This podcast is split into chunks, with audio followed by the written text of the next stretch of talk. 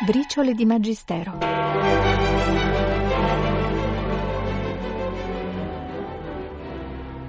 I martiri non appartengono solo al passato remoto della Chiesa.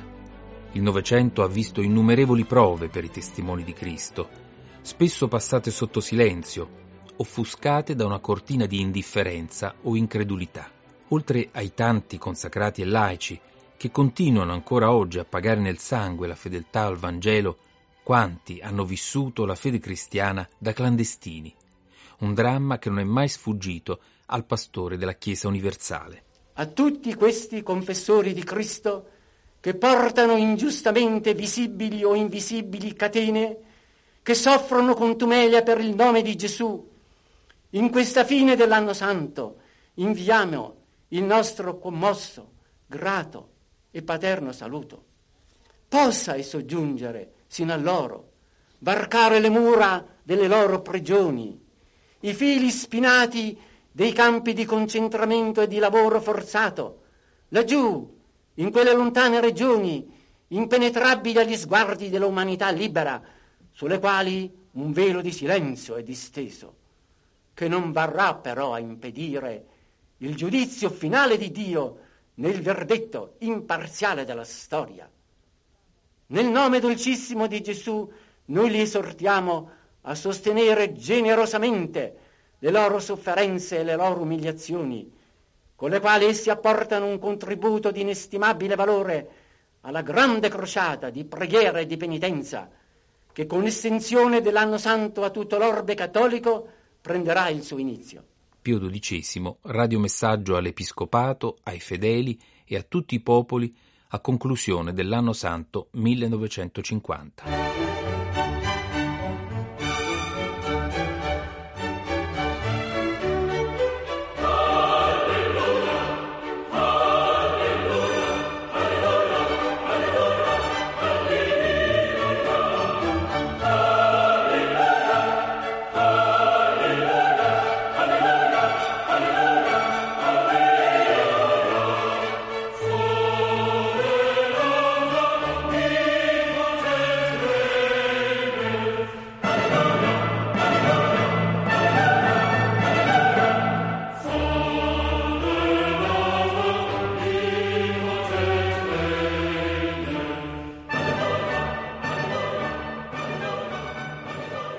Assunta in cielo non vuol dire lontana dalla terra, al contrario, proprio da lassù, non toccata dal peccato, Maria può rappresentare il più giusto modello per tutti noi, perché la morte si può vincere.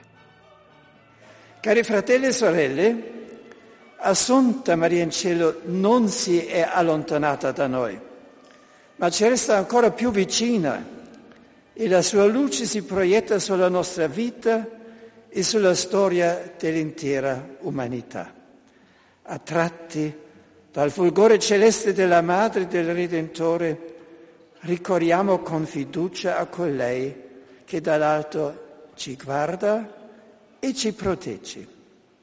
Abbiamo tutti bisogno del suo aiuto e del suo conforto per affrontare le prove e le sfide di ogni giorno Abbiamo bisogno di sentirla madre e sorella nelle concrete situazioni della nostra esistenza e per poter condividere un giorno anche noi, per sempre, il suo medesimo destino, imitiamola ora nella docile sequela di Cristo e nel generoso servizio dei fratelli. È questo l'unico modo per pregustare già nel nostro pellegrinaggio terreno la gioia e la pace che vive in pienezza, che giunge alla meta immortale del paradiso. Benedetto XVI, Angelus 15 agosto 2007.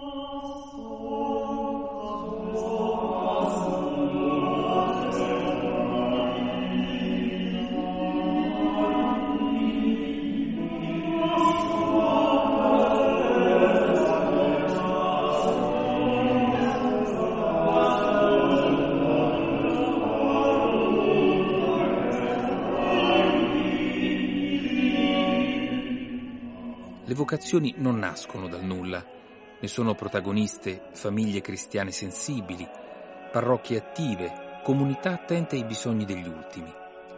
Ma per rispondere alle chiamate di Dio servono persone dall'udito sottile. Ove numerose sbocciano le vocazioni allo stato ecclesiastico e religioso, là si vive generosamente secondo il Vangelo.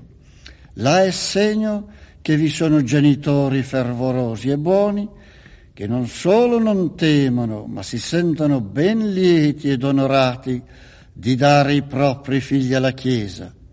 Là vi sono sacerdoti zelanti e fedeli, per i quali la continuità del proprio sacerdozio è il primo e più importante programma di cura pastorale. Là soprattutto vi sono adolescenti generosi ed aperti, puri e coraggiosi, che nutriti di vita eucaristica e sensibili alla voce di Cristo sanno alimentare nel loro giovane cuore il desiderio di servire un giorno la Chiesa e di donarsi alle anime per tutta la vita, per riprodurre in sé i lineamenti del buon pastore e seguirne fedelmente le orme. Si alzi dunque al cielo la nostra preghiera, dalle famiglie, dalle parrocchie, dalle comunità religiose, dalle corsie degli ospedali, dallo stuolo dei bimbi innocenti, affinché crescano le vocazioni e siano conformi ai desideri del cuore di Cristo. Paolo VI, radiomessaggio Urbi e Torbi, in occasione della giornata delle vocazioni, 11 aprile 1964.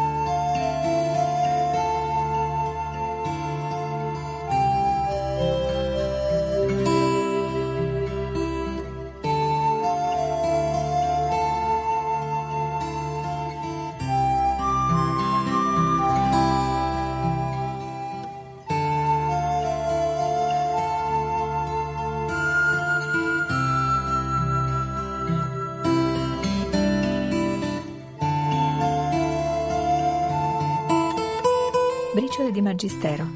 Il martirio, dicevamo. Dal Policlinico Gemelli, quattro giorni dopo l'attentato di cui è stato vittima in piazza San Pietro, Giovanni Paolo II vuole unirsi ai fedeli per la recita della Regina Celi. La voce energica del Papa è appena segnata dalla stanchezza e dalla sofferenza. 17 maggio 1981. Carissimi fratelli e sorelle, so in questi giorni e specialmente in quest'ora del Regina Cedi siete uniti con me. Vi ringrazio commosso per le vostre preghiere e tutti vi benedico. Sono particolarmente vicino alle due persone ferite insieme con me. Prego per il fratello che mi ha colpito, al quale ho sinceramente perdonato. Unito a Cristo, sacerdote e vittima, offro le mie sofferenze per la Chiesa e per il mondo. A te Maria, ripeto, totus tuus ego sum. Regina Celi, letare, alleluia. alleluia qui a quem meruisti portare. Alleluia. Resurrexit sicut dixit. Alleluia. Ora pro nobis Deum. Alleluia. Gaude et letare Virgo Maria. Alleluia. Quia serexit Dominus vere. Alleluia. Oremus. Deus, qui per resurrectionem Fili Tui Domini nostri Iesu Christi, mundum letificare dignatus es. Prestac vesumus, ut per eius genetricem, Virginem Mariam, perpetue capiamus gaudia vitae, preundem Christum Dominum nostrum. Amen. Gloria Patri et Filio et Spiritui Sancto. Sicut erat in principio et nunc et semper et in saecula saeculorum. Amen. Gloria Patri et Filio et Spiritui Sancto. Sic ut erat in principio et in nunc et semper et in saecula saeculorum. Amen. Gloria Patri et Filio et Spiritui Sancto. Sic ut erat in principio et nunc et semper et in saecula saeculorum. Amen. Requiem aeternam dona eis Domine. Et lux perpetua lucia Deis. Requiescant in pace. Amen sit nomen Domini benedictum. Ex hoc nunc et usque in seculum. Adiutorium nostrum in nomine Domini. Qui fece celum et terra. Benedicat vos omnipotens Deus, Pater et Filius et Spiritus Sanctus. Amen. Sia lodato Gesù Cristo. Sempre sia.